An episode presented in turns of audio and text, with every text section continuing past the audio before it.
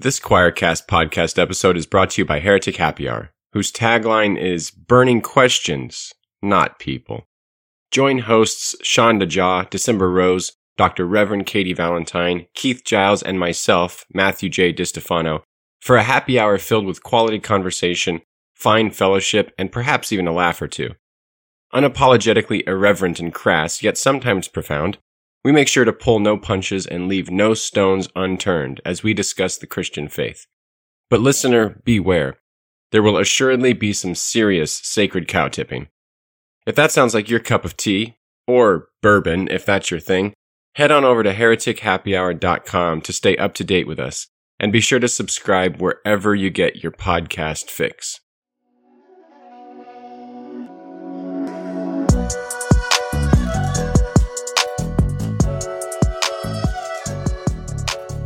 Hi, friends. I'm Tim Whitaker, and welcome to the New Evangelicals podcast. The New Evangelicals is an inclusive, Jesus centered community that holds space for people marginalized by the evangelical church, advocates for accountability in the church, and helps you explore the Christian tradition beyond the basement of evangelical fundamentalism. This podcast is part of that work, so join us as we talk to people from all walks of life, lending their expertise and wisdom to us as we renegotiate our faith and find better paths forward.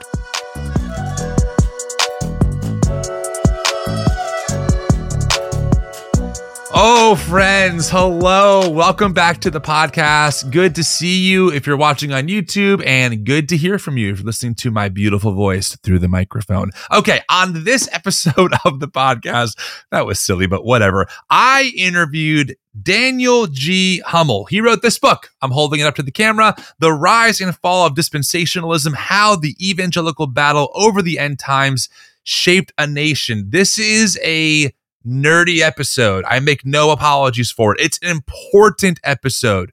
If you want to know where some of the Christian nationalist rhetoric is coming from, if you want to know how rapture theology got popularized, even though it's a very new way of thinking about the Bible and the end of the world, this is a really powerful podcast. Dan has done his homework. The guy is a human encyclopedia. We break down what is dispensationalism? How does that tie into the modern state of Israel? Yes, there's a connection. And also rapture theology. Why is it so popular? So this was fantastic. I can't thank uh, Dan enough for coming on and just unloading all of his wisdom and knowledge to me and you, the audience. That being said, friends, Thank you for being here. If you want to support the work that we do, you can share this podcast, share this YouTube video. Uh, you can like and subscribe to any of our channels, and you can also donate. We are a nonprofit organization. That's how we function. That's how we're able to make this content completely paywall free. We don't have Patreon accounts. We don't do anything with subscriptions. Everything we offer is completely paywall free to the community as they're renegotiating their faith. And we do that because people like you give generously. Let me just be clear I know that phrase can be triggering for some people because of our church background. You are not giving to God. You are not giving to the kingdom. You're not even giving to me. You're donating to an organization as a nonprofit whose work you like and support and want to see continuing. We are f- completely financially transparent. You can look on our website, thenewevangelicals.com, and see where all the money goes. And any donation made in the US is tax deductible. All right, friends, I'm going to stop talking about that. I'm going to get into this interview. I will talk to you all next time. Enjoy. Before we get to the interview, I need to remind you that we are headed to Theology Beer Camp October 18th in Springfield, Missouri. And friends, let me tell you, this event is stacked. We have amazing theologians like Pete Enns, Adam Clark, Sarah Lane Ritchie, Grace Ji-Sun Kim, and Thomas Jay Oord, many of which have been on the podcast, by the way. We have amazing podcasts showing up, like You Have Permission with Dan Koch, The God Who Riots with Damon Garcia, A Tiny Revolution with Kevin Garcia, and of course, yours truly. And this year, the music lineup is out of control. See Derek Webb, Flamy Grant, Trey Pearson, and more perform live. Over two dozen TNE folks have already bought their tickets, and now is the time to get yours. Use promo code TNEGodPod for $25 off your ticket and come ready to explore better ways forward in your faith, meet amazing people, and if you like beer, well, your ticket includes an unlimited amount from several local breweries. This is going to be an amazing time. So get your ticket via the link in the show notes and use promo code TNE GodPod for $25 off your ticket. I will see you in October.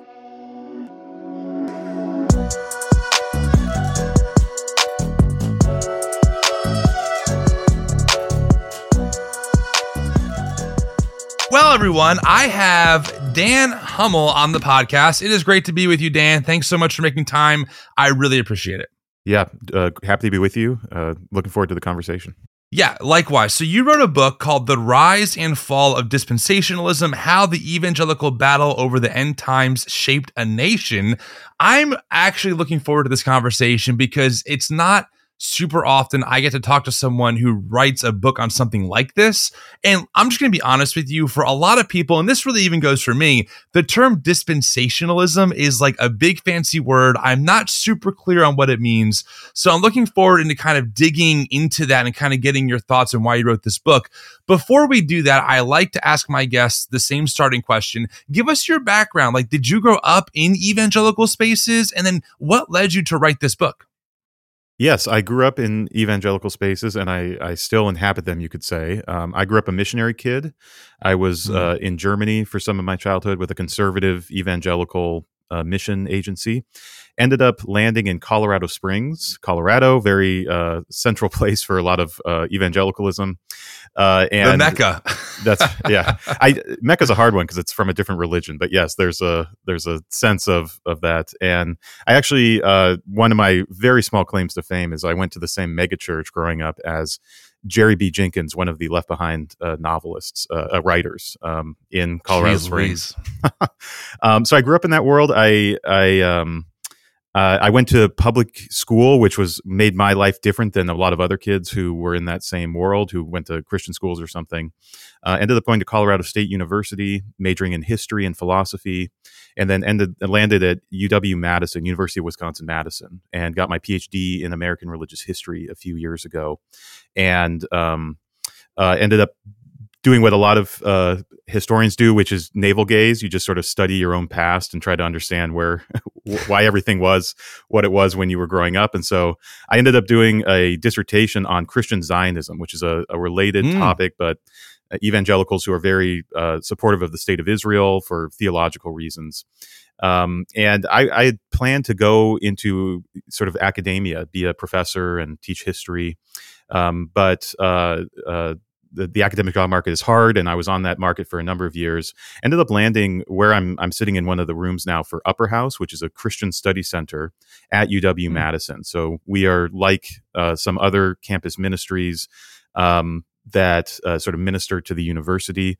We tend to have a more um, uh, or a, I would say less uh, uh, adversarial approach to the university than than some other evangelical ministries, uh, and uh, we really see ourselves as as being a faithful presence of Christian thinking in a large public university, and wanting the university to be its best self, and thinking that having Christians in the mix who are engaged in the disciplines, engaged in the scholarship and writing part of the university world is a good thing. So that's where I landed now. So um, I had intended to not be in the ministry uh, growing up in that, but I ended up uh, through you know well providence or or just fate uh, back in a ministry role and um, I, i'm privileged in this role to be able to also have time to write and so i continue to write on topics like dispensationalism and christian zionism uh, when i when i have the chance that's awesome. You know, I actually there's a book, I forgot the person's name, he passed away called A Brief History of Christian Zionism um, that right. I read, um, I own, and and man, it really just blew my mind on like so much of the history that I just never knew about. So,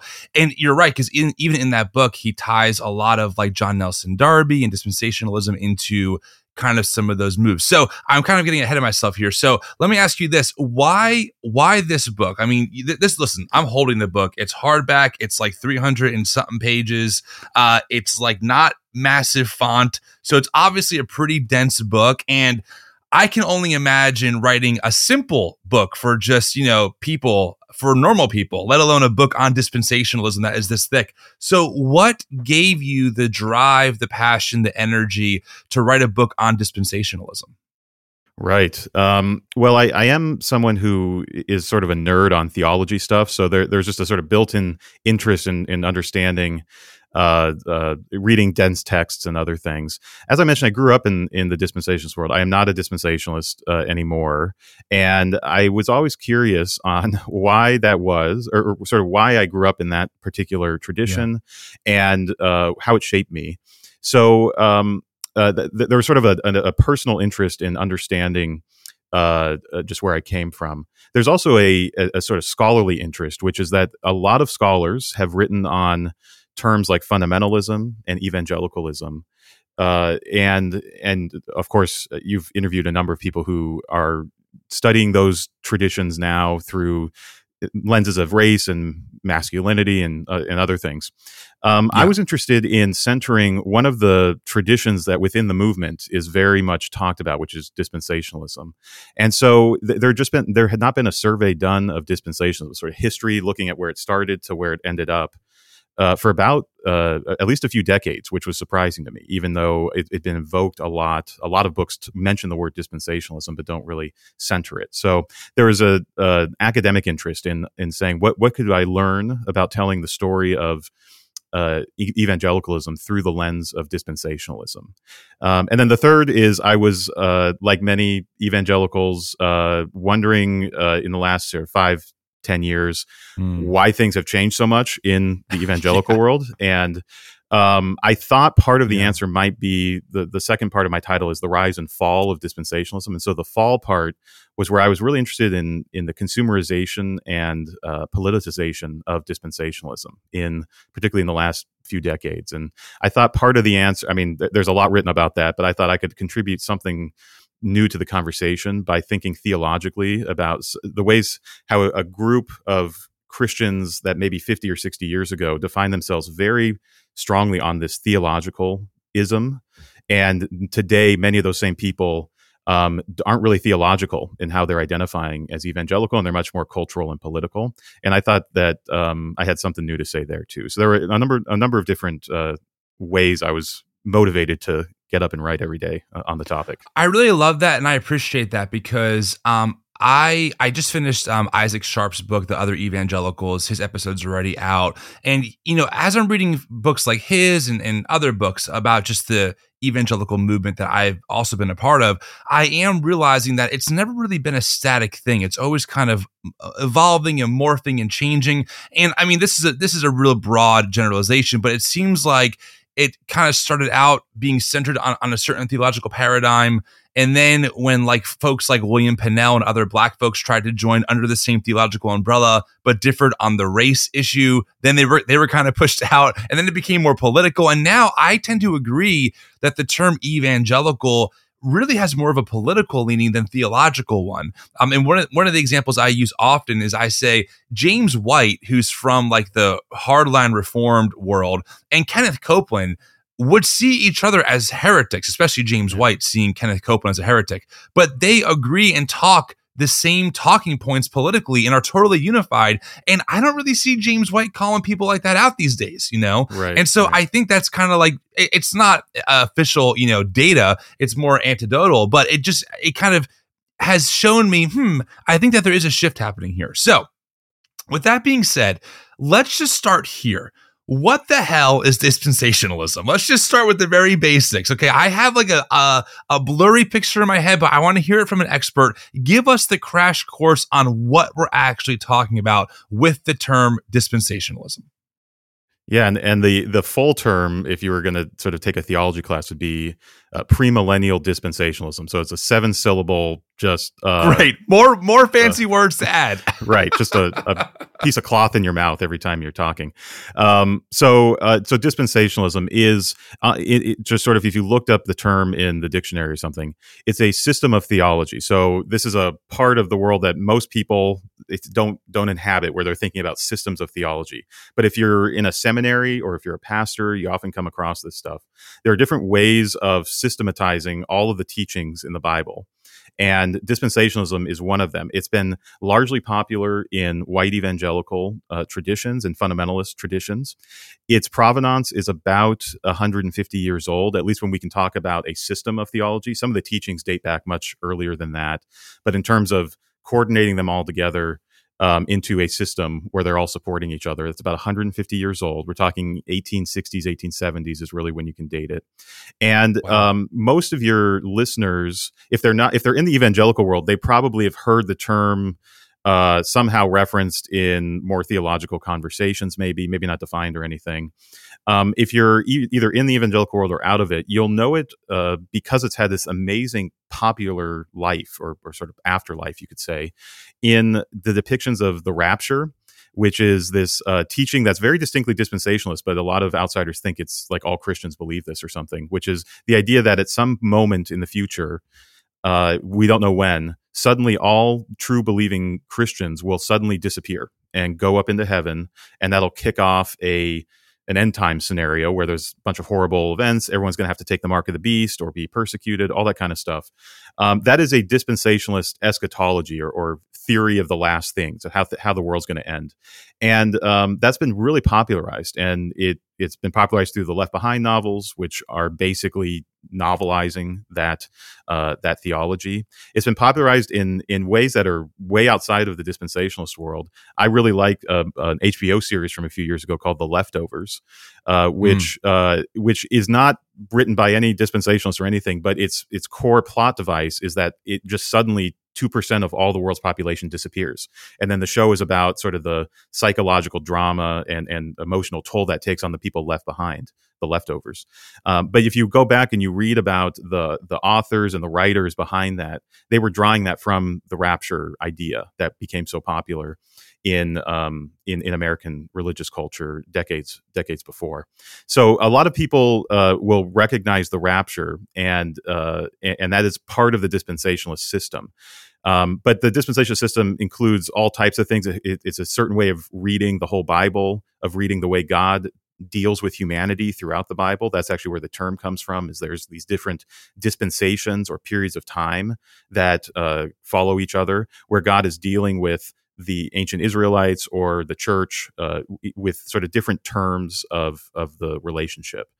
Um, and then finally, the last thing I'll say is um, dispensationalists tend to be known for being very literalistic in the reading of the Bible. And so, what they mean by that often is that instead of reading the the text of the Bible in a way that would let you allegorize or or spiritualize what's being particularly particularly in prophecy, what's being talked about. Dispensationalists tend to be literalists or see prophecy as being fulfilled in a way that like we could take a video camera and record the fulfillment of the prophecy and yeah. that has made them distinct in the uh, in the in the Christian world for having that interpretation of prophecy, and then they've they've been some of the largest defenders of things like biblical inerrancy because they associate literalism with uh, with inerrancy. So th- they're they're all over the place. I, I do call it the rise and fall. So I think there's been a popularization, but within the Christian world, a a sharp decline in the influence of dispensationalists. But if you rewind a couple generations, it was one of the dominant ways that evangelicals and fundamentalists thought about the world and engaged with the Bible. Okay, I, I want to break this down a little bit more just so we're all really clear. Because I know for the audience, even for myself, I, I'm tracking with you, but I want to make sure that I'm understanding correctly. So, my first question is you mentioned that like the full term is premillennial dispensationalism. I've heard terms like premillennial, postmillennial, amillennial, etc. Yeah. I, what is, is, the rapture part where the premillennial part comes in? Like it's the belief in the rapture. Is, is that what makes it premillennial? And if that's correct, is there such a thing as like I guess, a post millennial, whatever that would even entail, dispensationalist? Right. Uh, uh, there are no post millennial dispensations. There are only premillennial dispensationalists. And premillennial means uh, it, it, pre and post refer to when you think Jesus will come back, if if you believe that. And a premillennial thinks he'll come back before the millennium, before establishing this kingdom of peace and prosperity.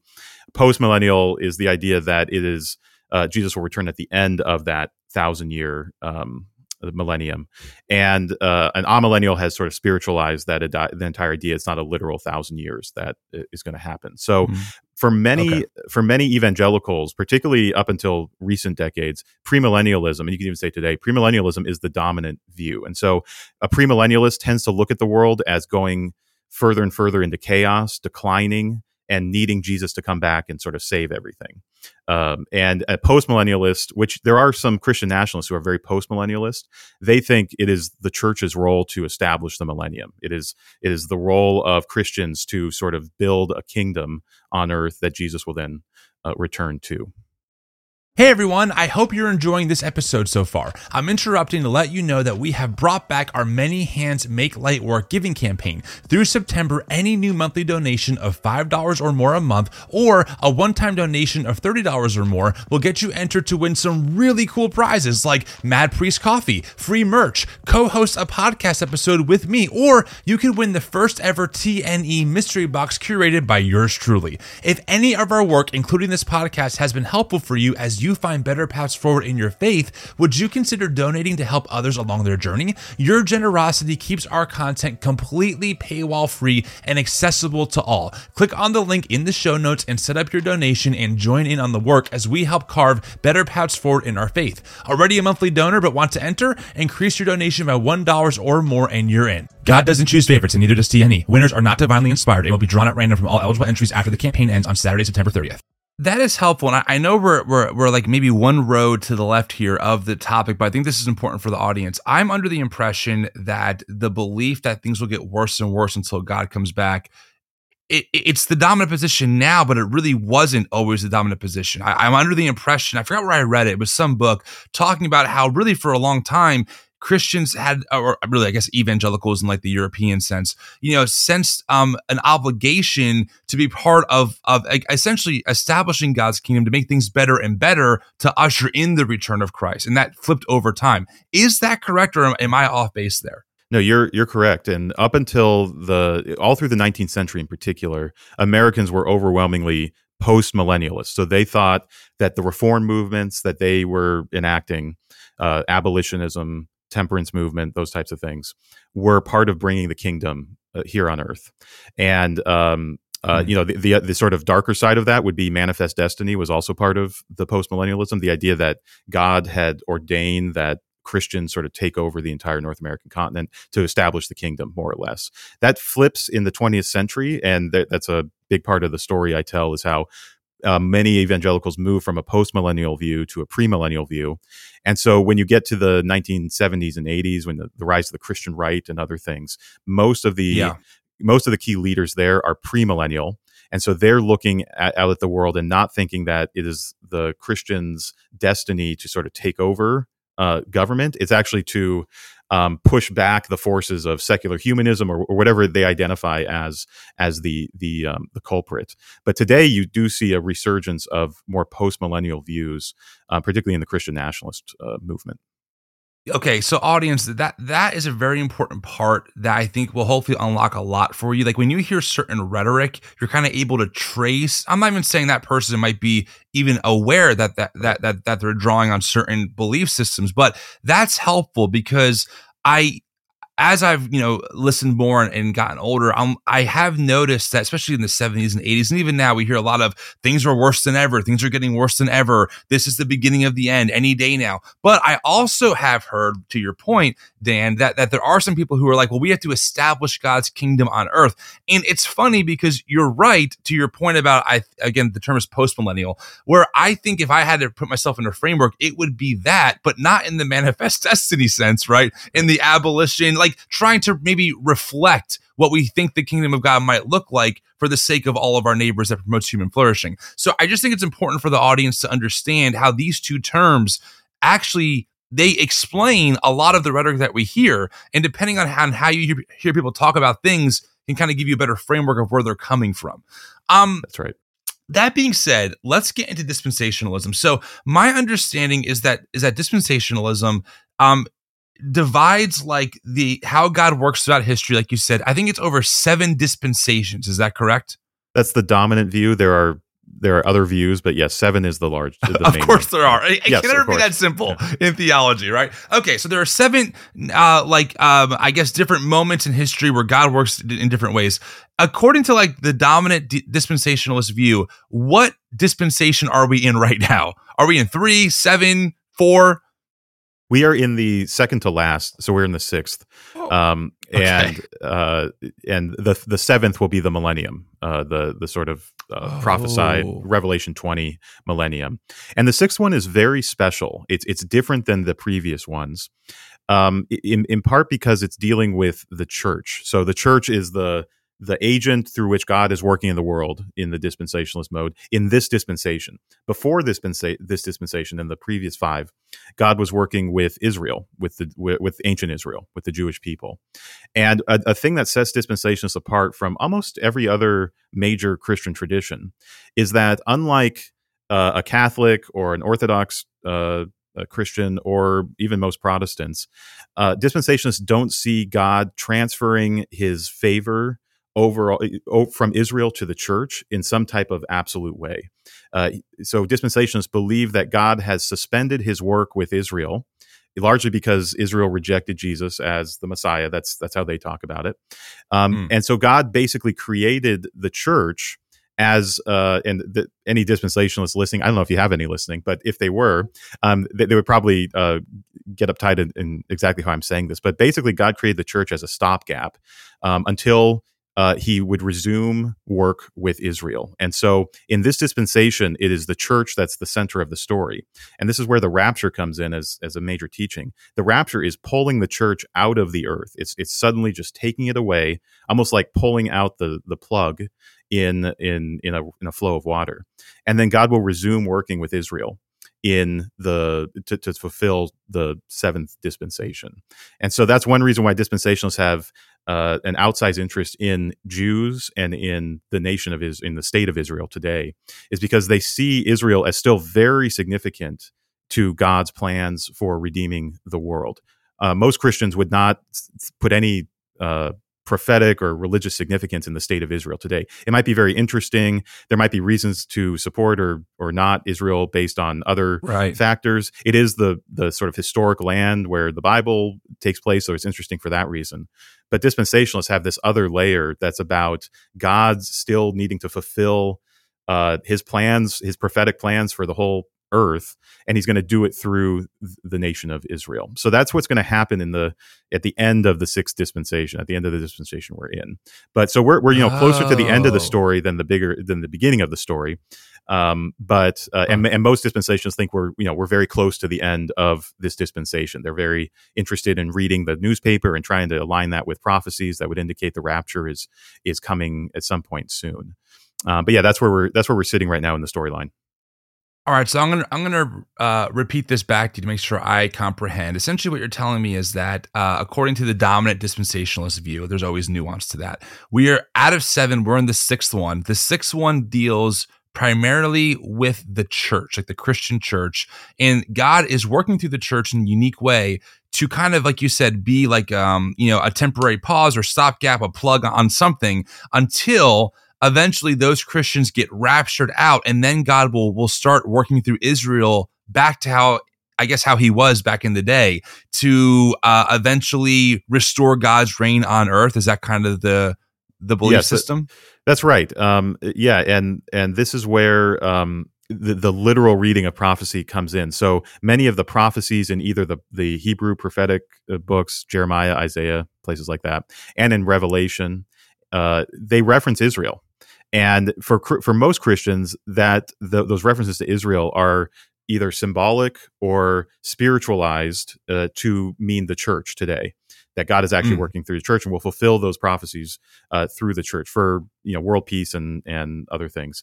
For dispensationalists, they read it literally in the sense that when they see the word Israel, they mean no, it's the same unit of people, it's the same sort of genetic line, as the ancient Israelites, and and so they they make that distinction. And one really way, crucial way this plays into politics and or relation to society is that uh, dispensationalists do not um, see there being any earthly role for the church. That is Israel's Israel's mission is to sort of redeem the world.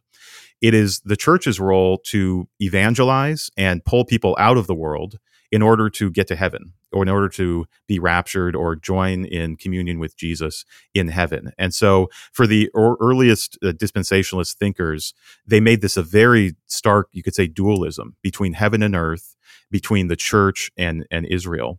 And it was seen by them as an, a, a mixing of God's purposes for the church to be strongly involved in politics or society at all. And that might be surprising to people because often dispensationalists in recent decades are very political.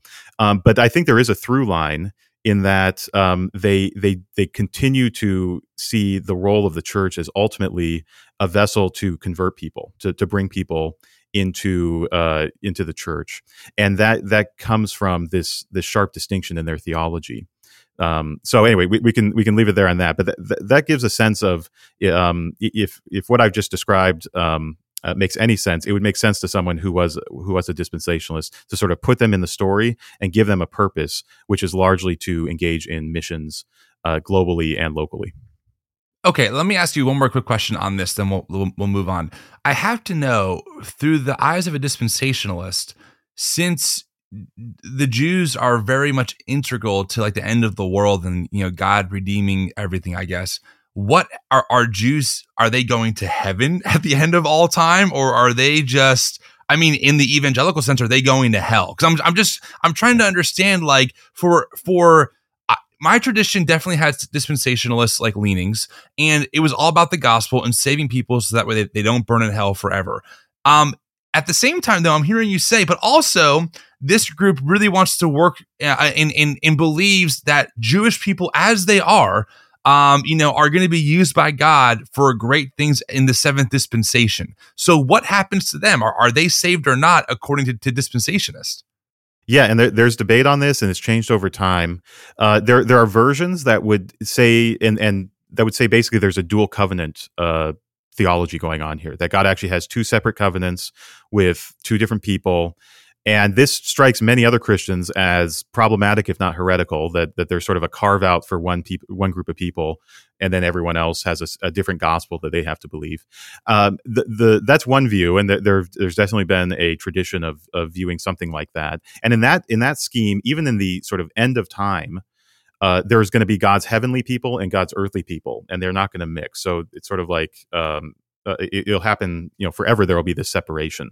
I would say most dispensationalists don't subscribe to that view, certainly not anymore. And they actually look that, uh, you know, Jews will convert to uh, see Jesus as their Messiah, and they have different timings of when exactly that will happen. Many dispensationalists think that's going to happen. Um, uh, or is, is actually happening now or will happen right around the rapture time um, and and they don't see a contradiction, which m- most Jews would, of course, of converting to uh, Christianity and staying Jewish. For a dispensationalist, that is the calling of every Jew is to recognize Jesus uh, is Lord. Um, but this is where some of the the really uh, net, uh, complicated stuff happens with like Christian Zionism, because you have uh, right. Israelis who are interested in this support from these Christians who seem pretty politically important in a big country like the US, and yet they have these designs or these teachings about what a good Jew is, or, or sort of what Jews, what's going to happen to the Jews that feel very threatening or or sort of hostile right. to their identity. so this is, I mean, this is one reason I was drawn to this idea, this topic, because it's so interesting. Um, but I would say that that's the majority view is is is dispensationalists are looking for the conversion of Jews to uh, Christianity, but but to remain uh, practicing Jewish as well. They would see that as as not a contradiction. Um, in that book I, I mentioned earlier, uh, a brief history of Christian Zionism, uh, the author, I'm, I'm so bummed I'm blanking on his name, but the author talks about um, how, at least in the beginning, uh, most Jews were not on board for going back to like you know uh, Palestine and, and, making a nation state. That like wasn't the thing in their psyche. Um, and it took a lot of time and convincing, and you know a lot of work from I think it was in England and just you know a lot of like evangelicals in Europe to kind of get this ball rolling. Then finally in the U.S. things took off. How much of that did dispensationalism play uh, in kind of the the growing support going from a fringe idea like are you crazy not even jewish people are on board with this to now an actually established nation state of israel in you know in Palestine. How much did, was dispensationalism a big player in, in in in that journey? Right, and I think the book you're you're thinking of is a short history of of Christian Zionism. It's by a guy named Donald Lewis, who um, was a yes. professor at Regent. He actually yes. just passed. He yes. just passed away. Yes, uh, he passed away. Yeah, I remember um, I tried to get an interview with him, and the and the book publisher said he passed away, and I was I was of course sad and also disappointed because the book was so enlightening for me. It was so helpful. So anyway, yeah, yeah, that's right. I actually I, I, I think my endorsements on the back of that book. It was a really good uh, read in in um in manuscript form as well. Um, yeah, dispensationalism has a definite role to play in the growth of uh, Christian Zionism. It, what's interesting is dispensationalism tends to be an American movement. It, it, it's largely American, and the story of Christian Zionism is much bigger than that, and it, it involves a lot of British people and and broader Protestant uh, uh, conversation. In the U.S., it's a major um, force for popularizing it, and there's a there's a, a pretty famous guy in the late 19th century named William Blackstone, who create who wrote something called the Blackstone Memorial and and presented it to the U.S. president at the time, uh, which was a memorial basically calling for the U.S. to carve out a homeland for the Jewish people in Palestine. Uh, this was 1891, so even before the political Zionism of Theodore Herzl is on the scene. Now, what's uh, you know remarkable about the the the Blackstone Memorial is the U.S. has zero influence in Palestine in 1891. That is a province run by the Ottoman Empire at that time, mm-hmm. um, and it's sort of uh, pretty presumptuous to think that the U.S. could go in and you know carve out anything in the in the Middle East right. in 1891. But but there, that's right. you know that's a part of the uh, American uh, culture as well, I guess, is is uh, wanting to do things like that. But that was a really early sign, and th- that memorial was re-presented to Woodrow Wilson in 1916 during World War One, and this is right on the cusp of the Balfour Declaration, which actually does sort of set the the whole story in motion um, for uh, for the um, protectorate of Palestine during the interwar period and all that kind of stuff. Um, but but Blackstone was indicative of a small but pretty influential group of dispensationalists who were actively promoting Zionism alongside Jewish Zionists. And um, certainly when you get to the uh, last 50 years or so uh, evangelicals who come out of a dispensationalist culture not all of them are dispensationalist in some doctrinaire way um, but many of them become the leaders of the christian zionist uh, movement in the us today the main uh, figure on that front is a pastor in Texas named John Hagee, who yeah, runs John Hagee. Um, yeah, who course. runs um, Christians United for Israel, which is a made yeah. massive lobby group. There's tens of, I think there are over 10 million members of that group now. Which, just to put it in context, it would be like the almost the entire American Jewish community um, is about I think it's a 12 million or 14 million in the U.S. And so there's just 10 million in this one Christian lobby group that claim to speak for all Christians uh, about supporting Israel. But Hagee himself is someone who is is a Pentecostal and has a lot of uh, interesting theology, but he ultimately his end time stuff is very dispensationalist, and he credits. Um, he credits that for, at least in part, for his love of Israel. So it's it's, it's been mm. an influential, though not, I would say, determinative um, the, tradition in Christian Zionism. That's helpful. definitely helpful. So, okay, let's talk about John Nelson Darby. All right. Now, I I'm going to tell you two things I've heard. Um, first, on one hand, I've heard that he's kind of like the father of the modern dispensationalist movement. I've also heard that some people are like, well, not exactly. Like, yes, but no. Like, there was other influences going on. John Nelson Darby was the founder of the Plymouth Brethren uh, tradition. I actually have a friend of mine who still attends their church services. Very conservative, you know, women wear head coverings kind of vibe. Um, but he doesn't see himself as a, as a dispensationalist anymore, which is a whole different conversation.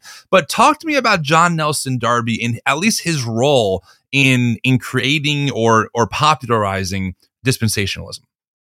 Right. And and I don't in my view, you can't really tell the story of dispensationalism without Darby being a really central player. So I see him as pretty decisive.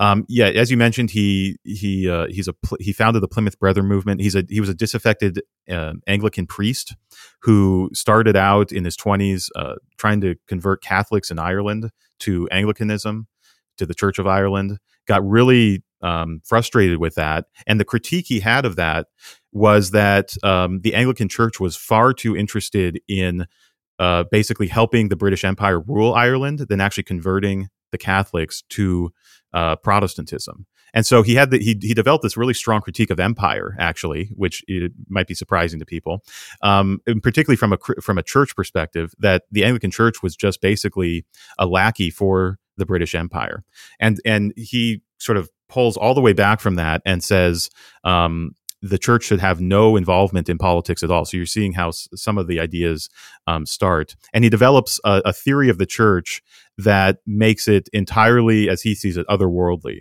And so um, one reason they're called the Plymouth Brethren is because they refuse to be called anything else. And so they were called the Brothers from Brethren because they didn't want to be called. Um, even Protestants. They just wanted to be called Christians. Uh, they're very primitivist in, in how they understood this. Um, they also reject the idea of lay uh, of a clergy. So there are no pastors yep. in the Brethren tradition. It's all lay led. So Darby was a clergy member. He quits that and becomes this uh, traveling evangelist for this type of Christianity, and really develops the ideas of the rapture, of his premillennial readings of the Bible, his um, his understanding of the dispensations all throughout the 1830s and 1840s. And this is a time where there's a lot of apocalyptic speculation happening in the Anglo-American world. If if you're familiar with the Millerites, the people who thought the world was going to end in New England and sort of got on top of their houses on a specific night to wait for yes. it. Um, and then it didn't happen, and it was called the Great Disappointment. Um, and yeah. Seventh Day Adventists sort of come out of that uh, that tradition today. But there was a lot happening in that period, and Darby was part of that um, energy, prophetic energy of the time. Um, and he ends up uh, really focusing on on the United Kingdom. That's his home country. That's where he uh, first cares about it. But the Brethren become very mission centric, mission oriented, and he ends up identifying the U.S. as a as a promising field because there's this disestablishment of religion from the state, at least officially, at the federal level. And so he sees an opening for a type of Christianity that is more conducive to his type, which is one that's not bound up in uh, state churches and sort of the king is the head of the church type thing. Um, and he also sees the American church as very uh, uh, corrupt and apostate ba- based on his theology, and so he sees it as ripe for um, for conversion to his his his views. So he ends up spending almost uh, over seven years in the U.S. in the 1860s and 70s, right during the Civil War and right after during Reconstruction, um, and and that's really where his ideas start grabbing hold in the U.S. is in the 1860s and 70s among Americans who um, who are reeling from the Civil War and Reconstruction. Why? You know, I, I'm sure there are a lot of layers to this question, but you know, what are some of the in your research, what are some of the big threads that made the culture like prime to receive this way of seeing like the Bible? I mean, obviously, like you said earlier, this is a pretty new way of thinking about scripture. Um, but in, at least in my context, I feel like it's just in the air I breathe now. And for a lot of us, especially folks who are new to this like renegotiation of faith journey, we're all kind of shocked to to know like oh wait the rapture isn't like an ancient belief system that that has existed since the beginning. It's 150 years old. What do you think were some of the elements at play that really made society just ready to take it and say yes this is it. Let's run with it well one is is the 1860s and the civil war era were very apocalyptic. It was an apocalyptic moment. People thought the world was ending um, all over the place. And so um, Darby's view of these things was one of many, but there, there was some just added popularity um, because it seemed to be his his apocalypticism seemed to be fitting what was happening um, at the time. But a more interesting uh, way. Can I say one ahead. thing real quick about yeah. that, or, or ask a, a follow up to that yeah. point? Do you think it's fair to say that there were a few things that that seemed like they were predicted correctly? Because I remember reading like there were a few things that someone like Darby or someone would say this is going to happen, and it, it came to pass, kind of furthering the belief that oh maybe he's actually onto something. Is that a fair assessment? Uh, yeah, uh, Darby was not one who liked to, unlike some of his followers later, he did not like to predict specific things. I think he he was aware that that you're you're it's like a gambler, right? Like you might get right a couple times, but ultimately that's going to burn you at some point. Right. Um, there were other predictions, uh, particularly around um, developments in Europe and the sort of post Napoleon era and how politics were playing out that seemed to conform to some people's predictions of a a um, a, a, sort of consolidating Europe, and uh, there was there were a lot of revolutions in 1848 that were uh, suppressed, and some people saw that as prophetically significant. A lot of people were still dating the end times to having something to do with the French Revolution, which was uh, not yet 100 years old at that point. So th- there was definitely, if you were of that type of persuasion, um, there was a lot that you could put into your your data set to say, yeah, things are happening. I should also, this is the time when uh, things like numerology become really popular. Mm. And so there are mm. people sort of combing through the Bible to try to align numbers with things happening in the world. Um, so that, that's another sort of strand that's getting popular here. But what was interesting to me is that for I actually don't think the main appeal of someone like Darby was the end times stuff. It, it, that was in there, and and that was that was definitely of interest to a lot of people.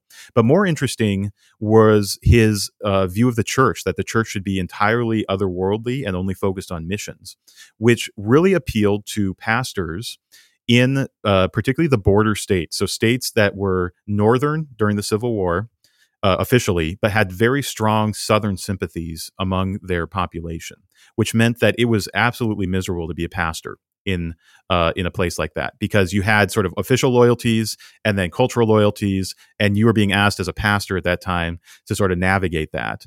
And I follow particularly one really important pastor in St. Louis named James Brookes, who uh, basically is drawn to Darby's teachings because it seemed like what Darby was offering was a way for him to back out of these debates over uh, who was at fault during the Civil War, what does Reconstruction look like, what is the church's role in racial justice, these things that were really hot topics in the 1870s, and to say none of that is the church's concern. The church is mm-hmm. about global missions. And we are called to focus on that. And in fact, if we focus on these political issues, that is a distraction from what we are really called to do. And I, I sympathize with Brookes. I, I think I find that to be actually a really tragic choice that a lot of um, people after him make as well, and they have this theology yeah. now that's enforcing it. I do have sympathy with one way he came to that view, which was as someone who was in a state that was officially of the North, he was part of the culture during the Civil War in the North that was very, you could call it Christian nationalist. Um, I, I, it doesn't have the exact same framing as we have today. But the North during the Civil War thought that God was on the side of the North. They were mm. loyalty oaths for pastors. You had to pledge your your loyalty to the Union. There were, you know, hymns. The Battle Hymn of the Republic comes out at this time. God is marching with the abolitionist armies to sort of you know vanquish evil. And for someone like mm. brookes that was problematic just in how he had to run his church. He also was um, uh, grossed out about the the merging of church and state right there. And so I do have sympathy for that because that's something that many historians have pointed out was that there was a war fervor on both sides of the Civil War. And for those of us who want to see some type of separation of church and state, well, during the Civil War, there was none on either side. There was mm, entire mergence. Right. And so that was part of what he was reacting to. But he was also reacting to this prospect of, of evacuating himself from having to weigh in on Reconstruction and other things. And the person that he really influences um, and picks this up is Dwight Moody, who is the biggest revivalist in America at the time, who has this same idea that what Christians are called to do is not to relitigate who was at fault during the Civil War, but it's to have a reconciliation, particularly between white Northerners and white Southerners, for the cause of global missions and, for the cause of, of, of converting Americans to Christianity. And this is sort of the choice that is offered in this period to um, and there's this theology, the Darby theology under it, that really allows this to to feel like it's not um, making some type of instrumental choice, but really just following the teachings of the Bible. Okay, yeah, it's important. It's helpful to have a background of where this belief system of hey, just preach the gospel. You know, social issues aren't really of concern to us. We just have to get people saved. Where it kind of comes from, at least at least um, regarding how it was expressed to me in my cultural context. Yeah obviously uh, that has shifted right like that has changed big time um, and my understanding of the narrative is that the big shift really comes with the moral majority. I mean, you know, up until then, we're, we're evangelicals political. Well, yeah, maybe they voted and stuff, but they weren't like so uniformed and concerned about politics and and embedding their systems and ways of being in the political body to you know reshape the nation and take it back for God, so to speak, until really Jerry Falwell and Robert Reich and a couple others kind of come along and are like, actually, you know, we feel like um we feel like the government is encroaching on our religious liberties to maintain segregation in the schools or whatever it would be. We have to get organized and start pushing back. Is that kind of the narrative, or is there something else I'm missing to kind of, you know, uh, demonstrate how we got here today with some of this stuff? I think you're. I think you're right. I mean, it's it's just demonstrable that that's what uh, happened for someone like Falwell. So uh, Jerry Falwell founded the Moral Majority in the late 1970s. In the early, in, in the mid 1960s, you know, he gave a famous uh, ministers and marchers uh, uh, sermon where he basically said it is not the role of any minister to be marching for civil rights because that's mixing politics and and religion in a way that's unhealthy. And Falwell was trained as a dispensationalist, so he was drawing on some of these categories to make that judgment and to say uh, someone like Martin Luther King Jr., who's also a minister, should not be dedicating his time to civil rights. He should be dedicating his time to converting people to Christianity. Um, you know, fast forward 15 years, and you're almost getting the exact opposite take from Falwell, which is if if you're pro life, uh, or, or ministers should be in the pro life march. Like they need to be front and center in these marches. And so, yeah, what changed there? Uh, I don't think Falwell's theology changed much. Uh, he's still mm. a dispensationalist in the 1980s. I think what changes is there's a reassessment uh, of what the culture. What the culture's relationship to the church is. And if you go back to the 19th century, to the Reconstruction era, the idea was the church's primary role is to support missions and is to spread the gospel. And the way to do that at that time was to um, not have to deal with uh, other political issues like Reconstruction, which seemed like side issues. It seemed like racial justice was not core to spreading the gospel, so we don't need to worry about that. If you fast forward a century to the uh, 1970s, there's this growing sense that there's a secular humanist threat to the church. And this is where I go through and I look at people like Tim LaHaye and Jerry Falwell, mm. who are constructing a very robust argument in the 1970s that what they're up against is not just sort of run of the mill secularism or atheism. It is a concerted conspiracy. I mean, they'll use that that term to take over the government, to take over the the education system, to take over media, all that kind of stuff. And and what will happen if the secular humanists do this is that the church is going to be outlawed or it's going to be suppressed. It's going to look like the Soviet Union in the United States.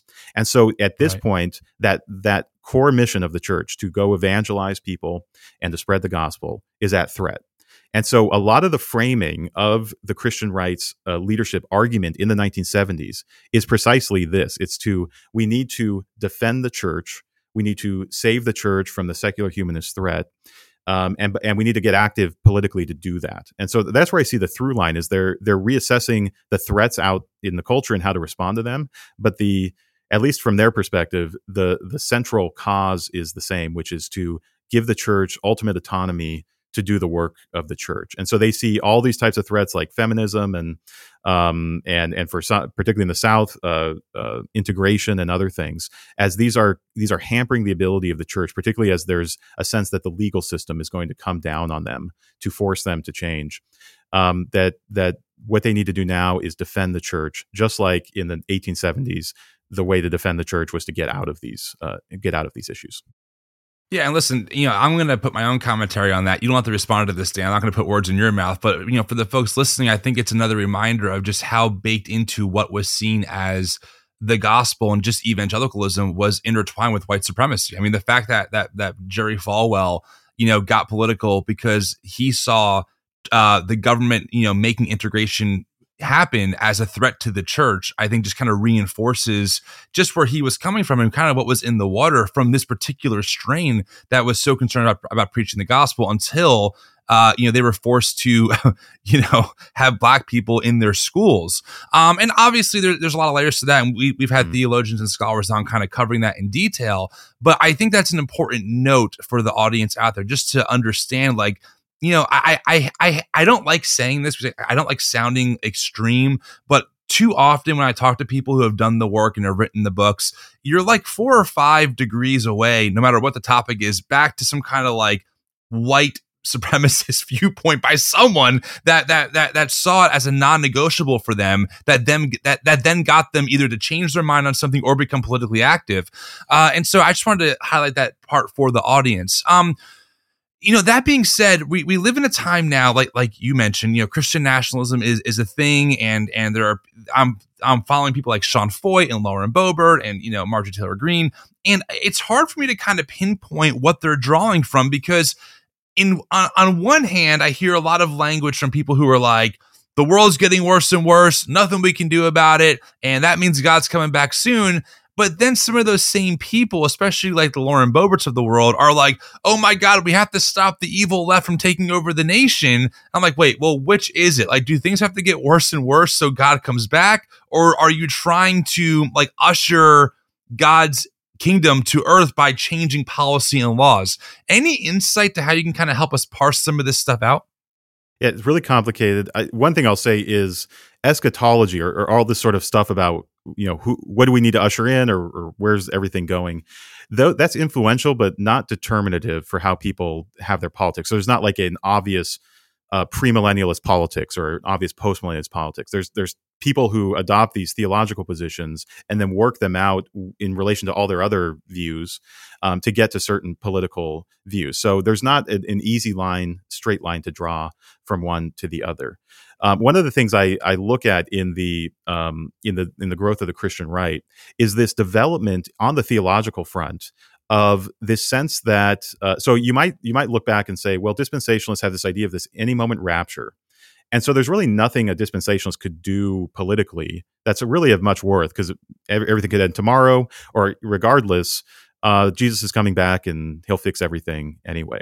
So when you when you look closely though at people like Tim LaHaye and Jerry Falwell, they develop this idea um, that there is actually something Christians can do, which is, and they, they even call it things like the um, the pre-tribulation tribulation. So the tribulation is is this period of time where uh, after the rapture everyone will be oppressed, and they talk about a pre-tribulation tribulation, which is a novel idea that's not in the you know go back you know to Darby. He's not talking about a pre-tribulation tribulation, but LaHaye and and others have this as a way to give agency to American to to American Christians to say while we don't know when the rapture's coming or anything, we do know that this threat that is encroaching um, is coming. And so there there is a pre-tribulation tribulation that we can actually um, uh, either allow it to happen or to oppose.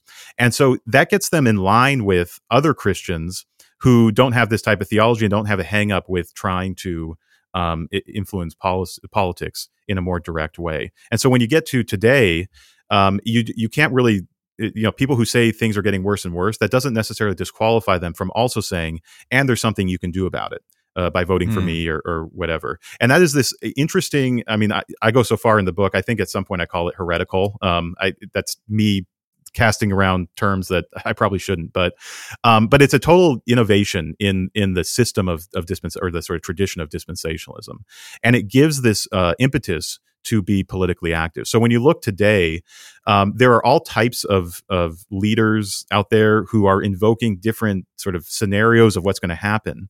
Um, I would say part of the answer is, as we talked about earlier, a lot of this stuff isn't actually theological anymore. It's ideological, yeah. it's political, and so it's not. There's not necessarily a biblical uh, rooting to, to even the ideas that are coming to them. But when the Bible is invoked, it can now be invoked in many different ways to to basically make any any of the points people want to make in this sort of uh, uh, end times uh, situation, to where you have to dig deeper and understand well what you know what tradition is this Congressperson coming out of, or or who do they hang out with? I mean, that's a key one for me. Is hmm. many of these politicians have you know um, religious advisors or or particular people in their state that they hang out with, and those people tend to be a little more clear on um, on what they're doing or what they believe. That doesn't necessarily mean the politician believes it um, fully, but you can get sort of a sense of where people are coming from. And there's tons of terms that are related to this dominionism, reconstructionism, yeah. seven yeah. mountain dominionism. All these things um, have their own sort of tradition. And that's one thing I yeah. wanted to just highlight in the book is um, there's a way you can actually trace this stuff and understand why certain types of isms in Christian, uh, in, in, evangelicalism in particular, get popular at certain times, but then also lose popularity at other times. And so much of it is understanding the social, cultural, political context around which this theology is being talked about. I think what's interesting is I hope the audience is is realizing that contrary to the claims from so many people in these spaces that they're just standing on God's absolute truth or that you know God never changes or that you know we, we can't uh, be affected by culture culture, politics, economics all actually play in to how all of us are trying to make sense of the Christian tradition. And I think that that shift from um, as dispensationalists, we have nothing to do, to do with politics to, oh my God, we have to get involved with politics is a great demonstration of that, of how even people who might not think that they are actually adapting to culture and actually being influenced by culture actually are, and their theology shifts along with it. And that's not necessarily a bad thing. That's just, I think it's safe to say that's just how life is. I mean, when you look at, at, at the big, you know, tradition of, of the church you know, uh, historically with all of its schisms and beliefs, you can see how culture does influence, you know, how the church interprets scripture or how it organizes as a system or how it gets involved politically or not. So I, I think that, that that's a point that is worth drawing out as you're talking that I'm thinking to myself, right, this is more evidence to me that that sometimes the dogma does not match the actions um, of the people who are claiming that people like me who have changed my beliefs are just postmodern deconstructionists or something like that, you mm. know? Um, yeah the sub the subtext to this book is how the evangelical battle over the end times shaped a nation. We have a few minutes left here. I, am kind of curious, um, how influential in just the general culture of America do you think dispensationalism uh, is, um, generally speaking, at this point? It's it's hard to judge that in any really precise sense, but I I trace a few different legacies of dispensationalism that go into all different parts of culture. So I think you know one easy way to measure is on book sales and sort of eh, things you can you can trace like that. And so we know that um, in the 1970s, the best-selling nonfiction book was Hal Lindsey's Late Great Planet Earth, which was a popularized version of dispensational end times uh, theology. It sold 10 million copies in that decade, 30 million over its lifetime till today. Just unbelievable numbers. If you if you I, I you know most books must be nice, right? Yeah, must be nice. Imagine uh, those royalties. that's right. Um, we've talked about the Left Behind books. That's uh, a, a, series that has some 15 main uh, main books in it, and then a ton of other side books. It sold upwards of 60, 70 million copies at this point. So there are these big numbers that show there's just a big market for this type of stuff. Um, yeah. I, I, mentioned uh, the the the leftovers movie on HBO. I, I actually start the book by talking a bit about one of the Avengers movies, one of the more recent ones, where hmm. there there's the snap. Um, it's it's this oh, yeah. uh, this plot device that I'm sure many people know, where suddenly half of everyone just disappears. And right. uh, and, and, as someone who grew up in the dispensationalist world, that was obviously to me a rapture motif. And I actually did some digging. Same, and, right? And and so that's another way that this has really penetrated our culture is that there is just this general sense, and there's a ton of movies you could cite that are more religiously oriented um, that that this is what many Americans think a Christian believes, like a traditional Christian view of the end times is a dispensationalist view. And so in that yeah. sense dispensationalism has had a very strong influence about how most Americans understand what it means to be a Christian, that this is the particular sort of theology that that goes along with that. I also speculate uh, about the sense of there's a secularized premillennialism, I think, on a lot of our politics and culture, a secularized sense that things are getting worse and a sense that we don't really know what's coming next. And you can you can hear some of that in our conversations about environmentalism or how technology you know what, what's the future of technology. Um, there's also a sense of pessimism on the ground level of just can can we change anything? Can, can anything actually be improved upon? And the, I don't want to blame or credit dispensationalists with sort of giving us that, but boy, if you're right. looking, if you if you go 200 years from now and, and you look back on the early 21st century and you try to identify, you know, what are what are the five or six strands of longer thinking that probably played into the moment we're in now and how we view the future. I think hmm. something around Christian end times uh, traditions uh, and the way they've just uh, uh, gone into all parts of our culture uh, is is a big part of that. So that's my yeah. that's my big claim on the, on the sort of cultural level. I think within the evangelical culture, which is a major culture, there was a book a few years ago called Rapture Culture, um, where the author wondered if if rapture culture is the is the main culture and we're all just subcultures uh, living in it. Um, mm. I think that was an overstatement, wow. but um, but if you look at the evangelical culture, I think dispensationalism has been you know one of the dominant traditions in the last hundred years, shaping the theology for sure, but shaping also um, uh, the the popular culture, the way uh, Christians think about media, the way uh, Christians um, uh, think about uh, business and commerce. And and one way I, I would just articulate this is um, dispensationalism basically cuts off a very strong uh, theology of engaging with society because we talked about the the church is about otherworldly things, and so uh, you mentioned white supremacy before as, as a dominating uh, theme for a lot of, of dispensationalists. Um, I, I, I don't doubt that's true, and I I, I can talk about particular people where I think that really did animate them. I think the more prevalent view among dispensationalists, particularly those who weren't running a radio show or writing books or whatever, was a default to the status quo at, at every moment. It was um, a, a, sort of uncritical approach to American society that celebrated mm. certain things and just pushed aside uh, negative things. And I think that mm. is one of the legacies of dispensationalism is because of the theology and the way it doesn't allow in an easy way to to conceptualize how the church should relate to culture. It it basically backs off of that whole conversation until moments of crisis, and, and gives and doesn't equip regular uh, pew Christians uh, into a, a, way to think about these things. And so, for most yeah. of American history, the status quo was some type of white privilege and and segregation. And so, that's what most dispensationalists they didn't have the tools in their toolbox to think through those things from a biblical perspective. They just adopted the cultural perspective on those things. And I think mm, that legacy helpful. has been very powerful in evangelicalism up to today. Yeah, that part I, I definitely agree with. Okay, last question for you. This is more of like I want your opinion. You, you you've given me so far your your approach, which I really appreciate, has been very like here's just what I've researched. Here's kind of the data. I'm not making judgments on this. You just do what you want, and I appreciate that. That's really important. Now I want some of Dan's perspective on this. Now this might be a controversial question, but hear me out.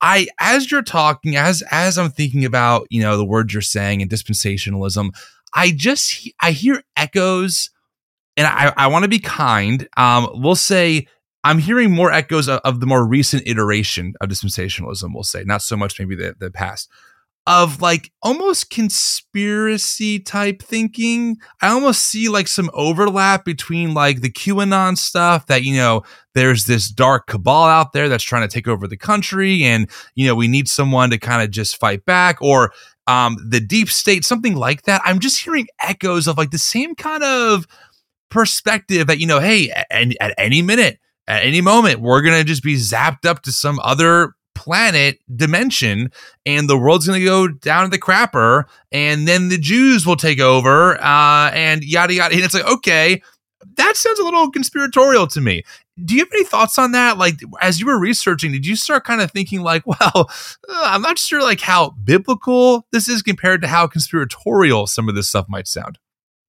Yeah and that, um, i will try to give my opinion though. I, I often I, I, can't get out of my sort of scholarly mode so i, I try to be uh, i thought i was giving my opinion to him up until this point but uh, um, yes I, this this thought came across my mind a number of times. I being who I am, I do want to differentiate and say this is not it doesn't it's not necess- necessary in the system of dispensationalism to get super conspiratorial. It does seem to be a tendency over time, and yes. yeah. um, you go all the way back. I mean, this this was all the way back to the 1860s, and there were conspiracy theories among dispensationalists about um, Napoleon III and what he was going to do in in France that you know resonate a lot with uh, conspiracy theories you can see today in the sense of of sort of seeing uh, machinations on the global scale that are going to lead to some massive uh, event that will harbing you know bring in Jesus' second coming or something like that.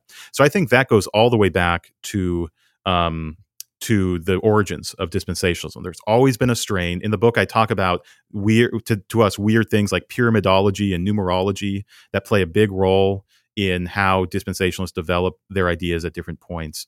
So I think that's always been a strand. And I definitely think I, the fall of dispensationalism has opened up a massive vacuum for millions mm. of Christians to be formed and shaped by uh, pseudo Christian and uh, uh, uh sort of consumerist types of Christian culture that many many are interested in uh, in conspiracy in conspiracy theories for the sake of political um, political ends, and so th- I call it pop dispensationalism. This whole sort of field of just consumer oriented dispensationalist uh, culture, and I really see the legacy. This is one of the sad sort of parts of the story to me. Is this is one of the big legacies of the entire dispensationalist project is this popularization that happened that many of the you know sort of uh, real theologians also abetted and supported because they thought this was a way to spread their uh, spread their teachings. That, that the, the Right. legacy is in consumerism and in politics and and those things are not that separate but there, there are different you know sort of modes for distributing something um, for televangelism or something and something in, in the political sphere. But that um, that conspiratorial thinking is one of the main legacies. It's it's why people can draw connections that seem utterly uh, unconnected to most of us, but because of a particular reading of the Bible and a particular reading of the news, seem to line up uh, for these people. And they're also looking for. I, I have a couple pages on QAnon, and and and I'm, I try to be very careful on on. Uh, I don't want to blame dispensationalists more than they deserve uh, for QAnon, but there's a Right. pattern of history that is very dispensationalist like. It's it's a pattern of something horrible is happening and there will be a a sudden sort of breaking in of uh, someone to put things right. And uh, for QAnon, that's all these conspiracies, and then Trump is sort of this this uh, you know figure that's going to to correct things. In a more theological sense, there's the sense that Jesus will come back and correct these things. And I I, I didn't want to pass by that and not acknowledge that there's a similar form here that is not necessary. You don't have to have this way of viewing the world, but because of the history uh, and because of the traditions that many of the Christian right activists and leaders come out of, this seems to make sense to them at an intuitive level. And I think part of that story is dispensationalism. No, that's really helpful. I mean, I, yeah, I, I remember uh, Harold Camping. You know, when I was a kid on the radio, was always predicting the end of the world, and people were selling their houses. And you know, I, I agree. Like, I, it lends itself to that type of making connections over everything to see what you want to see. Now, we, we, we all can be guilty of that. I, Yeah. what what I don't want to do is make it seem like, oh, those people were so silly and ignorant, and we are just so much more enlightened. We're all susceptible to making connections to make sense out of the world, right? That that's what Right. we're all trying to do. So it's an understandable thing, but with the rise of QAnon and just some of the you know absurd uh, connections that obviously are not connected, but they make them connected. I'm like, you know, some of what you're talking about, I I, I can kind of see them sh- sharing some of the those similarities. So I, I'm ha- I'm glad to hear you say that because again, like any theology. Any belief can be used for good or for bad, and and nothing is uh, is always good or always bad. I'm sure there were, there were plenty of fine dispensationalists doing great work, but as we discussed, and I'm thinking about even the Zionism part and just all these layers, I'm like, wow, it seems like dispensationalism, broadly speaking, really did did a number on like the the psyche of of the American conscience, but also on the evangelical conscience. And I think ultimately it was it was part of you know just a very um uh, like anemic view of the Christian tradition that is convinced it's absolutely correct, but is quite ignorant of even itself in the in the tradition that it claims to stand on. You know, and so I that's kind of my takeaway so far from like what I understand even from this conversation is like. I think maybe they're they were well-meaning people, but overall, I would say it, it it's a net loss, not a net gain. Yeah, I, I won't weigh in on that uh, on the net loss or gain. Um, uh, at least not right now. Come on, Dan. I, I will say um, this has been this is one of my major critiques of dispensationalism. Is it as as far as I can tell, very hard for the the people within the tradition to understand themselves as a tradition. Um, and that's a Mhm. that's a key move to be critical of yourself is to understand that you're not just unme- you don't just have an unmediated access to the Bible or an unmediated Right. access to the truth that you're coming out of a tradition. And as a historian i want to say for everybody everywhere that's a key part of being uh, you know well informed about where you are situated in history is understanding that you have a tradition that shapes how you see the world. And so that's one thing i, I don't think dispensationalists have have tended to do very well. Um, there are ex- there are exceptions but uh, for the most part. Yeah. um, and then the other thing I'll, I'll, I'll just end with is um, while there's been this massive popular influence of dispensationalism within the evangelical uh, seminary world, within the sort of Christian thought world, whatever that might be, um, dispensationalism has basically disappeared. Um, and this is a remarkable development. This is another part of the book. 50 years ago, you would have never guessed this, that basically today, most of the what you call the mainstream evangelical seminaries, from like places like Fuller Seminary to Gordon Conwell to Trinity, have almost no dispensationalists on their faculty. And in fact, there's many uh, people there who are dead set against dispensationalism. They're anti-dispensationalists, and they've written books against it. And this, to me, is a sign that um, there is a this is part of the fall of dispensationalism. There is sort of a shelf life on how long this is going to be in the in, in any type of theological sense a coherent system. I think there is a uh, a long life for the pop dispensation, which I, I, will weigh in there and say I think that's been a really bad development. The pop dispensationalist um, last fifty years of that has been really bad for the formation of Christians in America, um, and and actually outside of America because of the missions focus of a lot of dispensationalism. There's dispensationalists all over the globe, uh, people who follow that teaching. But within the the sort of theological world, this is a uh, basically a dead tradition. There are some pockets of people who still do this, but the mainstream uh, conversation has moved on. And that's a remarkable development, too, that I, I, take hope in, at least, which is there are certain things that dispensationalism gave to that conversation, particularly of refocus on the end times and eschatology, which I don't think is always a bad thing to, to, sure. to do eschatology as a part of, of your theology. Um, but, uh, but ultimately, um, the critiques of dispensationalism have really landed hard, and and institutionally, a lot of places that used to teach dispensationalism as sort of core to their identity, including many Bible schools and colleges, now are you'd never guess that. And, and as a student, you'd never even hear the term dispensationalism if you were on campus, and no faculty mm. believe it either. So that's a pretty recent development, but it's one that I think is really important to understanding the bigger picture of how how this developed and, and frankly how ideas work in in the evangelical world, which is often the ideas that are most popular on the ground don't actually have a lot of academic credentials behind them anymore. Um, but but but so it goes, I guess. I've been learning that more and more as, as, I talk to more and more scholars. I'm like, wait, this has been out of vogue for for that long. I didn't even know in in, right. the, in the academic world. So, well, Dan, I appreciate you making time and spending some extra time with me um, on the podcast, folks. The book is "The Rise and Fall of Dispensationalism: How the Evangelical Battle Over the End Times Shaped a Nation." Is the book out now? It is. It's been out for about a month and a half now. Yeah. Perfect. I'll make sure I put a link in the show notes. Pick it up. It is a is it on audiobook by any chance? It is not on audiobook, just uh just print right now. Well, I will pray for that to happen so people can listen to your voice. So just, you know, nonchalantly talk through such a big complicated topic. Dan, I got to say I really appreciate you spending probably countless hours of research and reading just so you can tell someone like me and this audience all the goodies. I mean, you did all the work and we're benefiting from your work. So thank you so much for for that and for writing it and for the work that you do. Keep in touch. I'd love to talk to you again, and I'm sure we will as we see Christian nationalism continue to develop. So thanks for making time. It's been a pleasure. Good to be with you.